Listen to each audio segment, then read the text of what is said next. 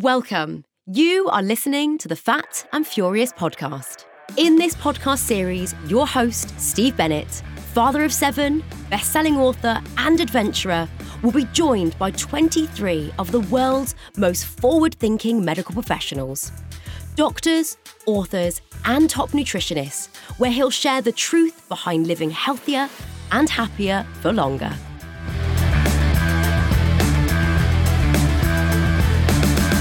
Today I'm joined by a really good friend, Doctor Shan Hussain.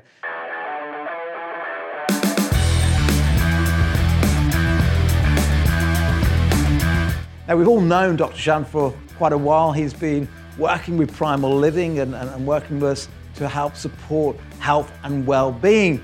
However, what you might not be aware is last year, this very fit doctor suffered a heart attack. So we're going to talk to Shan. He's going to, he's going to talk really openly about his journey, his heart attack, and what he's done since that event to make sure that he does everything he can to protect himself and his family for the future.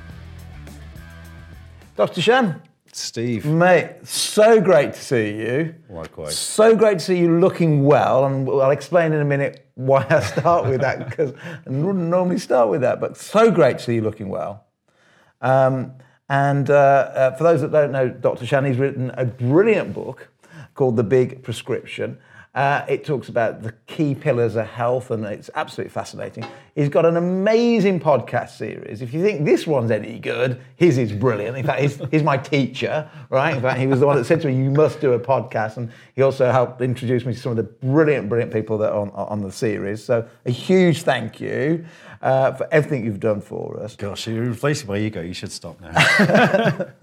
So, but this podcast's going to go a little bit different. So we've known each other for quite some time. Became, I'd like to say, good friends, as yeah, well as, uh, as you know, championing the same cause of good health, and uh, and uh, kept in touch quite a lot. And, and then uh, last year we hadn't talked to each other for about four or five weeks, and we ended up at the same airport in Portugal, taking our children on holiday, and, and we bumped into each other. And then I didn't hear from you for a, a while, a while, and a while, and a while. And then I find out. My good mate, who is very primal, who follows, share all the same beliefs about getting fibre right, what a good diet looks like, exercise probably more than I do, you know, taught me so much, you know, so, you know contributed to my book, contrib- you know, et cetera, et cetera. You only went and had a heart attack. I did. So, I mean, uh, let's talk about your story. Tell everybody about how you were doing so many things right with your health, living so primally, and yet you still had a heart attack. And let's try and discover what caused that, and then let's talk about what steps you're doing to stop, make sure we don't have another one. Right. So um, it happened. It was ninth of August, wasn't it? Yep, last year. Um, talk us through it. Yeah, so it was a pretty normal day, really. My wife and son were away. They'd gone on a surfing trip with his schoolmates um, down to Cornwall. And I was just, uh, I'd been to the gym that morning, no problem, full workout, you know, bench pressing my own body weight, no problems at all. It's what I normally do. And um, that, for those who don't know, by the way, is pretty impressive.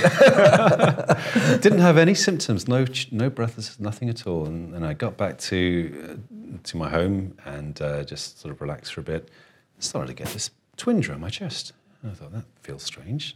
Uh, I'll just ignore it for now and just go and get ready for work. And uh, so I had a shower, started to get dressed, and it was getting really bad. Very sharp, crushing, central and left-sided chest pain, going down my left arm, and starting to feel a little bit breathless and a bit tight around here, like as if um, you're feeling a bit anxious, but there isn't a cause for it. That would be the best way I'd describe it. Anxiety without cause. And it got so bad that uh, I was actually struggling to even walk, and I, I called an ambulance for myself, and that's how bad it was. Uh, if you um, called an ambulance for yourself, I'm not sure.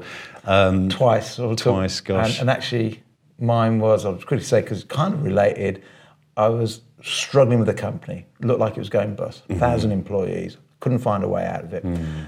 And And I didn't realise it was stress at the time. And I called an analyst, I thought I was having a heart attack. I thought I was having a heart attack, mm. and, and in the end, they went, and you're super, super stressed. And mm-hmm. uh, in the end, I ended up with a paper bag, breathing in and out because I was over-breathing. And uh, but I did it twice in, in a short matter of months, all related to stress. It was in the late nineties, wasn't yeah. it? I remember you telling me. Yeah, yeah. yeah. yeah. So, so I have, but not, not as severe as yours. I, I was hoping that's all it was, but then I'm like, I'm not stressed. Why would it? Why would it be stress? Um, so the ambulance crew came round, put the electrodes on me, and they said, uh, "Yeah, you're having a heart attack." And I said, no, I'm not, give me that. And I had a look at the E C G, and, and there it was, S T segment elevation in the inferior leads, and uh, it was all there and fitted in with chest pain. So they got me straight to the um, uh, cardiology ward, and within ten minutes I was on the cath lab, and they what they do is they put a little needle into your wrist here in the radial artery, right here, you can see my scar there, mm-hmm. and uh, it goes all the way up to the heart. They found uh, there was a large clot in my right coronary artery. They found my right coronary artery was disproportionately large. It was long and it was tortuous and so prone to atheroma. Um, and they removed the clot, popped in a couple of stents, and uh, sent me back to the ward. And I just lay on the ward re- reflecting on my life, thinking, my gosh, what? Why has this happened? And that's the question that just stayed in my mind. Why has this happened to me? I eat well, I exercise, uh, I think I manage stress pretty well. Um, I'm not diabetic, my blood pressure's normal, my cholesterol and lipid profile is absolutely fine as well. Why has this happened to me? And while you're lying in the ward, tell everybody about the text message you received. Yes, so, um, well, before that, um, when I was being admitted to the ward, I spoke to one of the nurses, and uh, she was taking some basic information, told her I was a doctor, and she said, oh yeah, we, we admit loads of doctors here. What, wow, really? And then as I was recovering on the ward post-angioplasty, I received a text message from a friend who didn't know, and um, and he said, uh, oh my gosh, one of my partners has just collapsed and died. He's only forty-two, he's just collapsed and died of a heart attack at work. And he was a G P? He was a G P partner, yes. Yeah. And I thought, well, mate, you'll never guess where I am right now. um, and uh, and then it got me thinking about, you know, Why, why is this happening to doctors so much? Um, my, my immediate concern at the time was obviously me getting better and trying to find the answers as to why this has happened. My cardiologist told me that it was down to two things, bad genes and bad luck. And that's something that's kind of difficult to accept because there's nothing I can do about that. Mm-hmm. You know, I can't change my genes and I can't change my luck.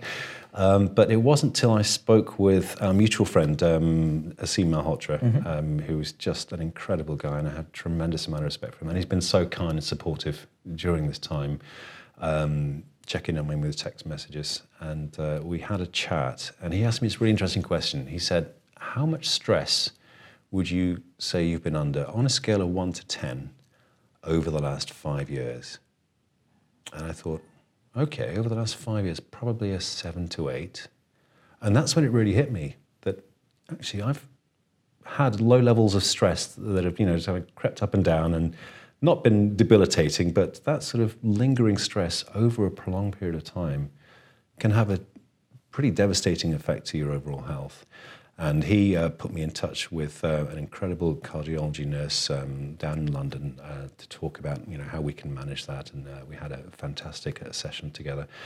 Um, and that really got me thinking about these factors related to stress, because I always thought I was pretty relaxed, chilled out guy. And I'm not sure what your perception of me is, but fairly easygoing. You, you know what? Stress is just the strangest thing ever, yeah. isn't it? Because, yes, to me, you appear totally relaxed, totally chilled out. Um, every time we've met, whether it be socially or, or work. Um, but stress manifests in so many ways. You know, when I had my two nine nine nine calls, I I, I'm not, I don't get stressed. That was my thing. I don't. I deal with stress. I don't yeah. get stressed ever, ever, ever. And they said, no, all your chest pains are stress. You're not having a heart attack. It's just stress related. And funny enough, uh, about six months after that, we the company didn't go bust, and we sold it to Argus, and we did quite well out of it. And literally within two days of selling the company, all my stress, which I didn't realise was stress, just went away. Mm. All my symptoms went away. And then for you go, crikey, stress manifests, manifests itself different ways in different people. Mm. Yes, and I remember when, when I spoke with um, Malcolm Kendrick for our show, uh, he talked about stress as a key factor for heart disease.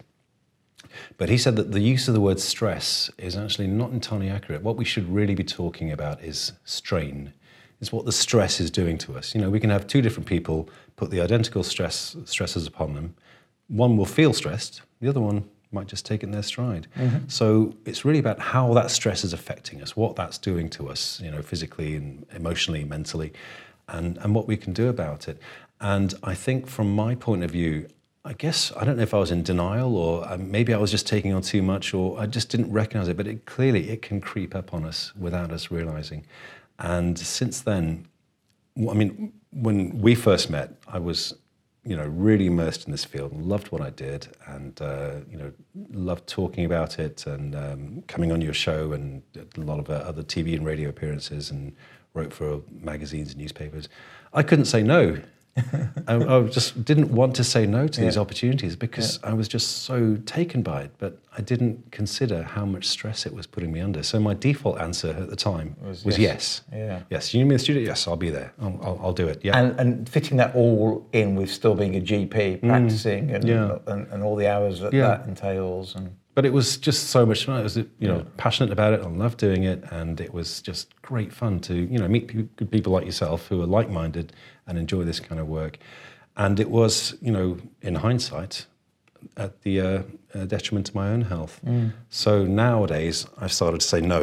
In fact, my default answer is often no. I mean, obviously, you're you're a difficult person to say no to. I'm always always happy to come and see you and say hello and, and talk to you on your show. Um, but I've just started saying, well, actually, no. Let's let me just take some time out for me, look after me, spend time with my family, and just take it easy. And and I'll take still take on the opportunities, but they've really got sure. to be something that really resonate with me. And things that I know that are not going to overextend me. Yeah, I read a, a book recently uh, called "This Is Going to Hurt," and it's a it's, the, the guy was a, a doctor in hospital, and he talks about how, you know, through the stages of training to be a doctor and the amount of hours, and we all know how hard doctors work and everything. But brilliant book, very insightful. But it's shocking how ill many doctors become just mm. because that you're in a stressful job anyway, because you you know you. That, that responsibility of mm. proper diagnosis and so on, but the hours and everything. I mean, how stressful is it being a doctor, and what, are there any stats, or is it, were you just unlucky, or, well, you had another friend that died during the same period of a heart attack who was a doctor. The nurse on the ward said to you, we get lots of doctors coming in here with heart attacks. Mm. Is it is it common for doctors, or? It looks like it, yes, increasingly. And what's interesting is when I started working in, as a doctor back in, it was two thousand, February two thousand, we actually worked longer hours. Um, you know, we have limits to doctors, sometimes only work forty-eight hours a week. We were doing a full forty-eight hour weekend on call with, with no breaks. Um, but what got us through it was was the camaraderie. There was the, yeah. was the uh, culture that w- was created within the organisation, within the department, within the hospital. And we had a great time. But I don't know if that is quite the same as it was back then. Um, I moved into general practice in two thousand seven, and what I noticed straight away was year on year, more demands were being made of us, not only uh, clinically, but also at a administrative point of view. Um, and many organisations have come in telling us what to do and how we're doing things wrong, and this is the new way we're going to do it, and you just have to do it, and no, we're not going to pay you anything extra, so, you know, roll these sleeves up, get on with it. And so doctors have kind of struggled with this, yeah. and we're seeing that now. Since twenty thirteen, we've lost twenty percent of our full-time equivalent G P partners. They've either retired early or emigrated or tragically are no longer with us. Suicide rates among doctors are up to four times the national average. Crikey. And this is something that I will never stop talking about. Yeah. Um, I'm tweeting about it and uh, you know, engaging in many discussions because this needs urgent attention yeah. right now. Um, and I think it's about a third of doctors openly admit, to, not openly admit, to, confidentially admitted to taking um, alcohol, prescription drugs or illicit substances just to get through their day-to-day shifts. Um, that was in a B M A study last year. So um, not not just on their weekends off, but actually to get through the shift. Yeah. And, you know, it's quite interesting that I, I've always taught in the business world, you know, all my managers, that, you know, one of the things that most people get stressed about is what you can't control. Mm. So bad bosses, people that... That, that you never know which way they, what they're going to say next, mm. and then best friend one minute, and then shout you down the next minute. Mm. Inconsistency of management, and and and and then changes of policies and all that. That's And that's exactly what you just said, actually, because, you know, you're saying it was great in the early days when there was, you know, but now you're having all these companies come in and say, change this, do this, measure this, monitor that, more paperwork than actually probably even the practicing. Mm. That is stress, because that's, you're not controlling your own destiny, at least mm. if you know, I'm doing what I'm trained to do, which is help mm. people. Mm. And I don't mind doing that many, many hours, because that's what I love doing, helping people get healthy. But if you're taking me away from that and doing stupid sometimes for, for all the wrong reasons, paperwork that, I'm not saying all paperwork's stupid, but I can just, I can see why that frustration must mm. come in, and with that frustration comes the stress, I guess. Yes, and what we should be doing as doctors is, before we actually agree to take on this work, say, well, hold on, where's the evidence for this? Where's the evidence that this is going to work and give you the desired outcomes and not going to overextend our staff? And if you don't have that evidence, we should actually refuse to do it. Mm. We're, we're doing fine. You know, the N H S has been around for seventy-two years now, done okay. It's, it's still still um, ticking away. Um, why do the, we need to have so much uh, administrative and bureaucratic tinkering and tweaking that is actually starting to cause overwhelming levels of stress and burnout yeah. and breakdown amongst our frontline staff? So I've got very passionate about supporting N H S workers in the frontline and the things they go through. Um, And uh, it's it's some of the stories that I've been hearing about and reading have been really, really harrowing. And, and, and I think we do need to do more as a population to support our doctors. Yeah, maybe you should get Mister Hancock on right. to one of your podcasts and uh, give him a piece I, of your mind. Yeah, ask him questions, but give him a piece of your mind as well. I have maybe. invited him, um, and I actually uh, tweeted uh, something out today, and I tagged you and Mister Hancock in. Um, and uh, interestingly, Um, our mutual friend David Unwin, uh, he actually managed to have forty-five minutes with uh, Matt Hancock, um, and uh, he was telling me about this because I was talking about all these frustrating things that's, uh, that we're going through in our profession, and he said, listen, I sat down with Matt and I have told him everything that you've just said. So he knows. Right, yeah. And if he doesn't know, he doesn't need to look very far. Yeah. So, you know... Yeah, that, that, those stats of, yeah, people leaving... the profession, mm. the, the, the writing's on the wall there, isn't it? It is. Now let's go back a step. So yes, you're training, you're eating properly. I've read your book, you read mine, we sing off the same hymn sheet, you're living very primally, but tragically you have the heart attack. I say tragically, not tragically, because you're here. Is part of the reason you're actually still here because you were so fit? Did that help in any way? You know, because uh, what is it, about a third of people that have a heart attack die immediately. The fact that you were healthy, did that help your chances of, uh, of survival, or...? Um, I would guess so. I, I don't think we'll ever really know for sure. Mm-hmm. Um, I, I mean, we do, as I touched on earlier, we do have a strong family history on both sides, my mother and my father. And in actual fact, since this happened to me, my maternal uncle uh, sadly had a heart attack uh, the following month. And he's only ten years older than me. Um, so, you know, we are increasingly seeing that at a younger age. Mm-hmm. And when I, I put in a claim for my uh, critical illness insurance that I, I talked about to you a moment ago, and they said, yeah, this is probably the biggest area that we do payouts. And, you know, there's no problems here at all. Uh, so so don't worry about it. It'll all be processed. And, and so I thought, but why is this happening? You know, because yeah. it's unnatural yeah. for someone under sixty yeah. to have a heart attack. Yeah.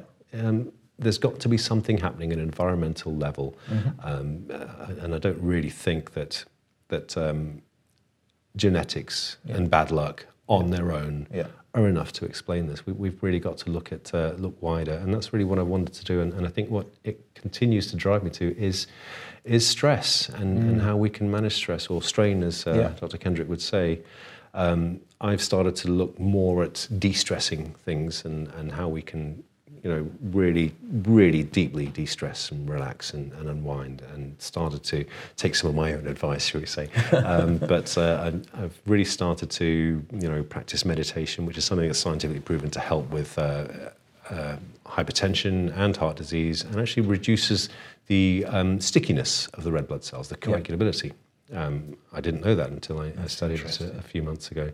And so that's got me really, really into talking about that. But at the same time... Because what you're saying there as well, and it's so interesting, interviewing all the doctors for, for the book and also for, the, for this series. Mm. So the three in particular, I mentioned two of them already, Doctor Malcolm Kendrick, Doctor Asim Malhotra, and a gentleman called Ivor Cummins. So they were the, my three heart specialists, if you like, for mm-hmm. giving me all the advice on how to, you know, hopefully avoid heart attack.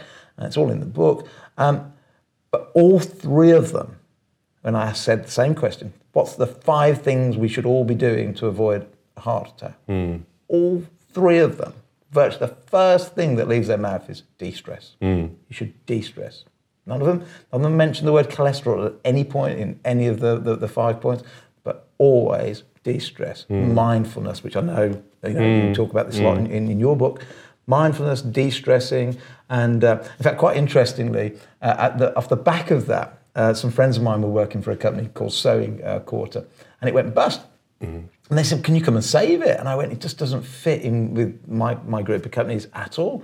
And one of them said, well, you're wrong, Steve. And I said, why is that? They said, because we help people learn how to sew, and sewing and crafting is one of the most mindfulness things. You... So in the True. end, I bought the company. I bought the company not because it fitted in any of my organizations mm. uh, in, in any other sense, but... He would, yes, of course, anything you can do with your mm. hands, anything you can craft, mindfulness, mindfulness, mindfulness. And, and, and Doctor Asim Malhotra, some of his friends in London, are just brilliant around mm. that area of yoga and relaxation and mm. taking time out for yourself, mm. that few minutes a day. And I guess for G Ps, taking some time out for themselves is so difficult just because of the workload they're under. Mm. Yeah, you've got to remember some G Ps, they're starting work at seven in the morning. They don't get home till nine or ten o'clock at night. Um, and even then, they're not switching off um, because we're always kind of playing playing something out in, in our minds. Like, well, did I do that right? Or did I miss that? Or did I remember to do that bit? And, and the thing is, if we make just one of those mistakes, it can have devastating consequences to someone else's health and well-being, sure. and to our careers. Yeah. Um, so it's a it's, yeah, it's a very stressful job. But, but I knew it was a stressful job before I signed up. You know, my, my dad's a doctor. He was practicing for. Gosh, and I think fifty years in, in the N H S he, he worked. Um, but I think more can be done to support us. I think that it's becoming more stressful. Mm-hmm. And there's a lot of talk nowadays in the N H S about resilience training, which really irritates me because it's almost psychological projection, yeah. saying, well, the problem isn't us, it's you. Yeah. You need to toughen up. So, well, actually, you don't want most of us to toughen up because you won't like what you'll see.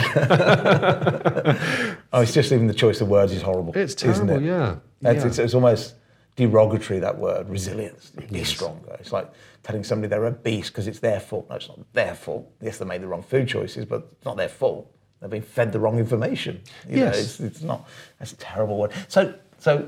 You've had the heart attack, mm-hmm. that was August. We're filming this uh, in February, so six or seven months ago. What have you changed? Because you were already fit, you were already eating the right things. Um, what have you changed since? You've had some advice from Asim, um, and uh, you know, he, he asked you that question about how stressed are you on a scale of one to ten. Um, what have you changed since? Well, I mean, no one's got the perfect diet. Yep. No one's got the perfect lifestyle. Because we don't know what they are. Yeah. So it's not about finding perfection. It's about looking for improvements. You know, where can I make a small change? You talked about um, you know, five things that people can do to avoid heart attacks. Well, I think I was probably doing four of those things. It was just that fifth one that, yeah. that kind of crept up on me. Yeah. So I think it's really about just looking at what, what we can do. And you know, I have started increasing my um, Uh, low-carb veg- vegetable intake on the advice of uh, a number of people, including my own cardiologist. You'll be, you'll be glad to hear. He mm-hmm. was talking about going, uh, cutting down on carbohydrates. Um, I've certainly been looking at de-stressing and practicing regular meditation. I, I've, uh, I mean, I've been, I studied meditation nine years ago, and since this happened, I've really realized how incredibly important and powerful it is. In fact, my next book is going to be specifically about the scientifically proven effects of regular meditative practices. Because I think, you know, we all think, we hear the word meditation and we kind of think that there's some Californian hippie chick trying it. Um, um, and it's not, you know, actually you get um, some top C E Os and executives doing yeah. it on a regular basis and what it can do for us. So I thought, well, let's forget the anecdotes, bring the science out there yes. and say, this is what it's actually proven to do. Here's the literature, here's the studies, this is what they consisted of. So that is hopefully going to happen this year or next year. I'm meeting my, my literary agent. Don't rush it too much because we don't need to get stressed. Well, you know, I think this is the kind of thing. Are you practicing as a G P now as well? Or? Uh, yes, I am. But th- I mean, this kind of work, it kind of just flows. Yeah. And that's that's never going to be stressful. Good. You know, it's just something that you enjoy doing. And and that's uh, the next thing I wanted to come on is, is start doing more of those things that, you, that that I enjoy doing. You know, spending time with my family, with my friends, yeah. you know, with good people like yourself who, you know, we have a great time when we're together.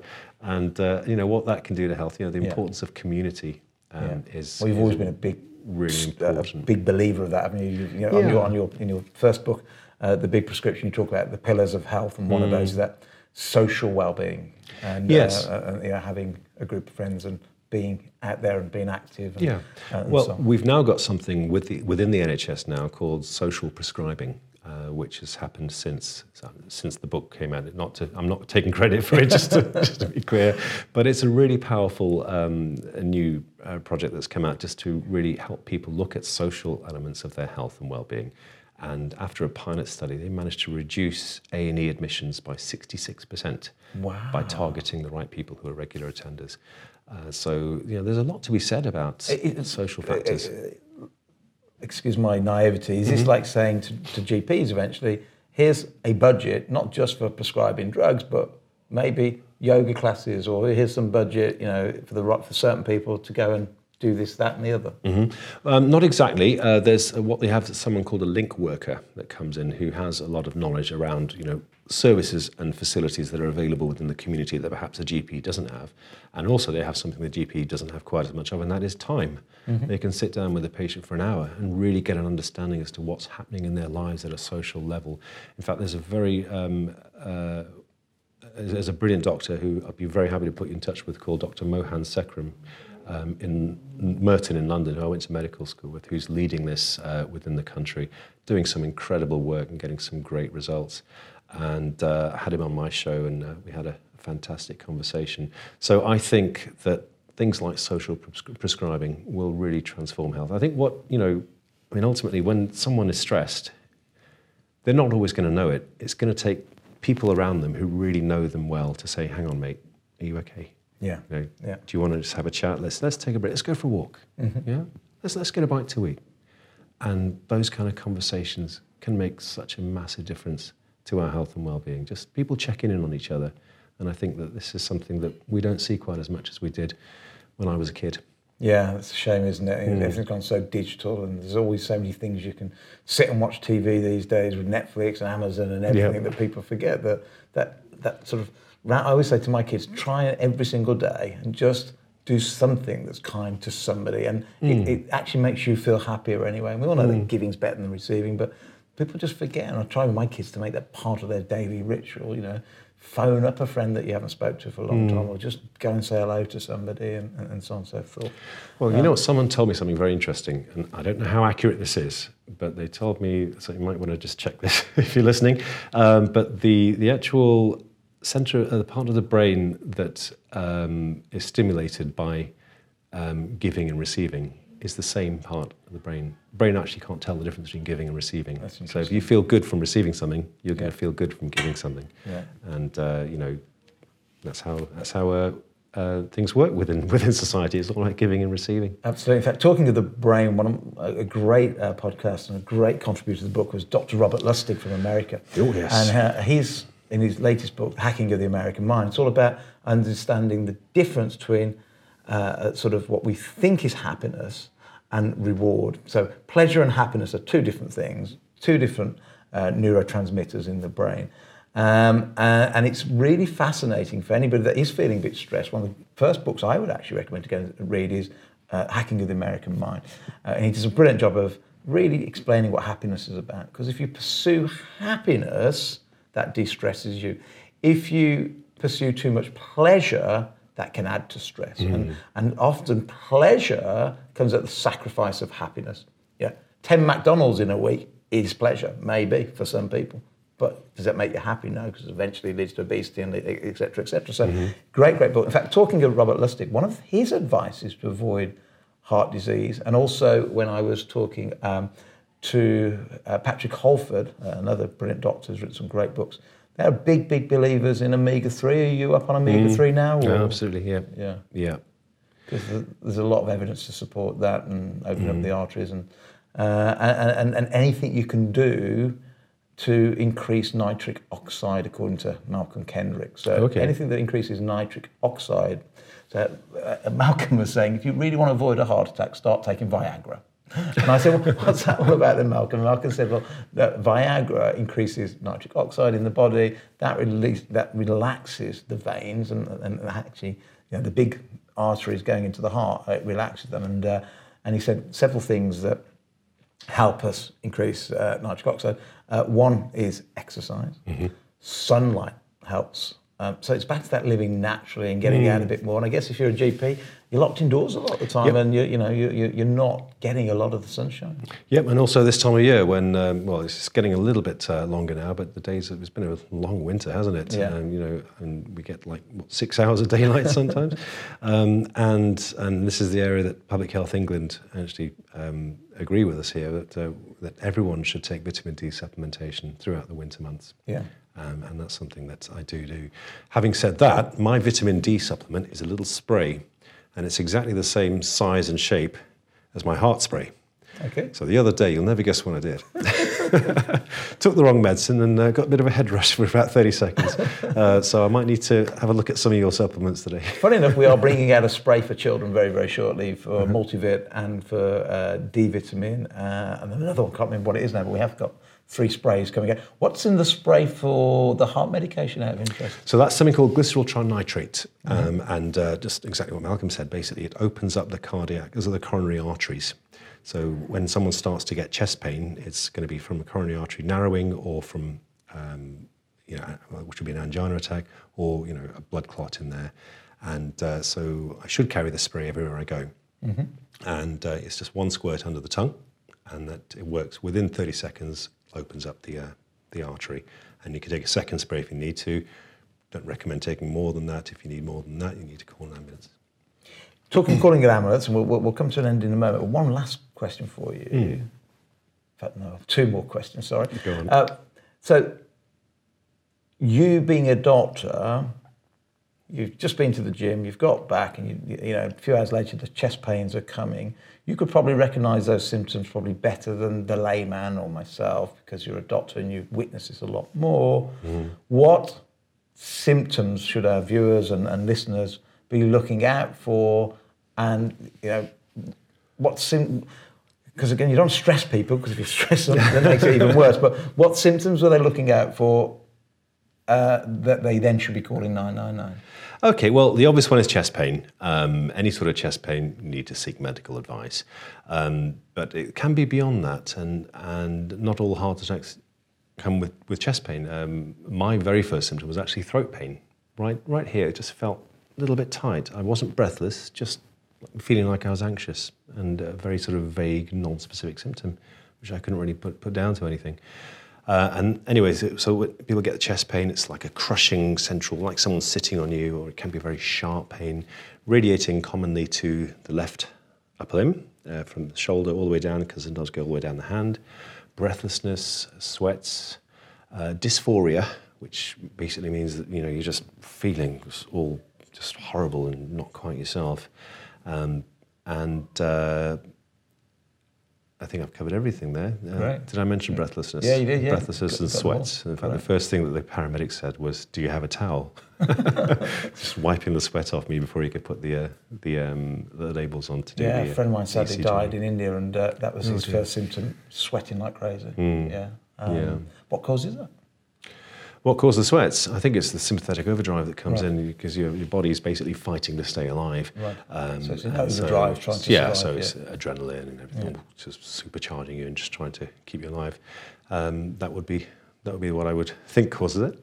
And my final question. In fact, yes. No, still two more. Okay, go uh, on. My my last but final question, which I ask everybody, and I, I, I, I, it's tragic, but no, it's fun. It's good in some ways we're here talking about this because you're here. Mm. Um, I always ask everybody, don't I, what's the five things to X, Y, Z? And uh, I never thought I'd be sitting here asking you about heart, because you're a G P, but we've, there's so many other topics you're an absolute genius on. But Thank yeah, you. we are where we are today, so I'm going to ask you, as a G P that's had a heart attack, what five things should we all be doing to try to avoid having a heart attack? Okay, so I suspect that uh, the people that you've asked this to, the cardiologists, have already said the commonest things. So I'm going to go a little bit off kilter. Good. And say things that uh, that perhaps are not obvious. So you know, we all know about eating well and exercising, and you know, not smoking and et cetera. So let's let's just put that to one side. I would say five things. Gosh, the first thing I would say is stop taking life so bloody seriously. Yeah. Have some fun.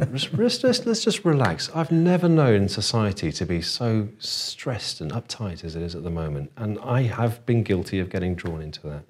So let's just relax. I'm not saying that there isn't anything out there to be taken seriously. There are a lot of issues that, that we do need to address, mm-hmm. but we shouldn't let it take over our emotional yeah. well-being, and we'll actually find that we can address them much better if we are emotionally detached from it. And we can just go in there from an intellectual point of view. So that would be the first thing. Have fun. I say to my children on that one, stop taking yourself so seriously, because nobody else does, even me, your dad. You know, it's just, just, it's so important, you know. Yeah. I say that to all my staff at work. It's just stop taking yourself so serious. You know? Yeah. It's like, come on, let's have yeah, some let's fun. Just have some fun, yeah. Just relax. Right. Um, the second one I would say would be... Um, have something planned in your diary on a regular basis that you've got to look forward to that's going to be fun, whether it's dinner with your mates, or uh, you know, going for a walk, or a concert, or you know, uh, an exciting film that's coming out pretty soon. Yeah. And uh, and just make sure that you know that, that you have an, a, a, a bit of fun around your life, and, yeah. and uh, you know, just just try and you know, light up other people's lives. That that can make a, a big difference as well. I remember one time um, there was a knock on my door. I knew it was one of the nurses who wanted uh, something. So um, before I answered, I pulled out my book and started reading, pretending I was reading it, and uh, and uh, she said, "Are you okay? Could you have a second?" I said, "No, I'm just, I'm just taking some expert advice on something." Might use your book next time, actually. Fat and Furious. uh, so yeah, just let's just have a little bit more fun. Yeah. Um, how far have we got? That's that's three, isn't it? Yep. So uh, the third, the fourth one would be, let's look at how we can address uh, stress within across society. Uh, all the way across. So let's let's look at how we can, not only individually but collectively as communities, yeah. come forward and address and deal with, with stress factors, because stress is is I would argue one of the uh, top killers out there, mm-hmm. and you know it's something that we can manage. We can help people uh, address these these factors uh, without belittling them or telling them to be more resilient or slapping them back of the head or anything like that. Yeah. Um, and I think that that is uh, that would be the main thing. And you want one more, don't you? What's no, that's fine. It doesn't yeah. have to be five, but I mean... Let me see if I can come up with something um, interesting. Um, you backed yourself into a corner because you said, I'm not going to do all the obvious ones like smoking, too, drinking, and, and so, so you, you backed yourself into a corner. But I mean, look, you, you've nailed it. You know, it's stress, stress, stress, and what can uh, we do to be happier and smile more? And uh, and I, one, I would add on that uh, that... that that those three experts, the cardiologists I've been talking to, didn't mention, but again, Doctor Lustig said, mm. start searching and seeking happiness, not pleasure, and mm. really start. And it's, it's quite a heavy book to read, by the way, for mm-hmm. everybody, so but it's worth trying to get through it and really understand that principle of the the emotion of pleasure is very, very different to the emotion of happiness, and happiness is family, it's friends, it's all the things you've talked about, going mm. out for a walk, it's getting out in the sunshine, it's you know, a nice, lovely day. It's all those things. It's being outdoors more, whereas pleasure is more reward-driven. And mm. so many people confuse the two together. Mm. And we confuse the two together because the big corporations want us to. So they sell us a happy meal, a mm. happy hour, mm-hmm. uh, you know, I'm loving it. All mm. those things that actually, no, they're not making you happy. Mm. They're giving you pleasure. So start seeking. And that's what you're saying in many, many ways. That's yeah. social... being out with friends, getting things in your diary to look forward to. Yeah. The final thing I would say, actually, I've just thought of it, would be don't overextend yourself. You, you know, if you're not sure if something might be stretching you a little bit and it doesn't really resonate with you, don't do it. Yeah. Just be kind to yourself and, yeah. and look after yourself. Don't beat yourself up. Don't be a martyr. Yeah. Um, you know, I often say to, um, when I speak to junior doctors nowadays, is no one will thank you for... Uh, working your backside off and burning yourself out just to help deliver someone else's political agenda. Yeah, you need to get some balance in your life and start to put yourself as a as a priority, and that's not selfish, and that should never no. be perceived as selfish. That's actually important. That's that's about how you can actually support your own self-esteem. Well, there's that one saying, isn't there, that, that you know, nobody will ever say on your tombstone, "I wish Dad had worked harder." Yeah, it's, it's, I wish I'd spent one more day in the clinic. Yeah, stay at work a little bit longer. And and that thing also, by the way, of just sometimes just reflecting on the good things as opposed to worrying about what you haven't got. I mm. keep saying that to my children, you know, comparison is the theft of happiness. Mm. And I was with Richard Branson once, and we were talking about companies and stuff and, and things. And uh, and I said, "No, you know, you, you know, crikey, you're at the top, top, top." And he said, "No, I'm not." "What, what, do, you mean, what do you mean, Richard?" "No, I'm not." He said, "All these, you know, trillionaire, business, internet-y type people." He said, "I'm, I'm no, not even in that league." He said, mm. "I'm very successful, of course, and I'm happy." Yeah. And, and, and I drilled down below that, and I realised that everybody always wants to be the next thing. And sometimes mm. you've just got to say what you've just said is enough's enough. You know, mm. I've got I've got my family. I've got, you know, so it's just sometimes saying, look, be happy. Just be yeah. happy. Yeah, you're fine where you are, and you know if, there's nothing wrong with wanting more. Yeah. But you know, don't compare yourself to people who, because you don't know what they've been through, what exactly. their struggles are, and yeah. chances are they might not be any happier than you. So that's good. And you must get Sir Richard to read this, by the way. So wow. I'm furious. Here's an interesting thing. And Richard, if you're watching this, I'm, look, you know, we're very honest and very open.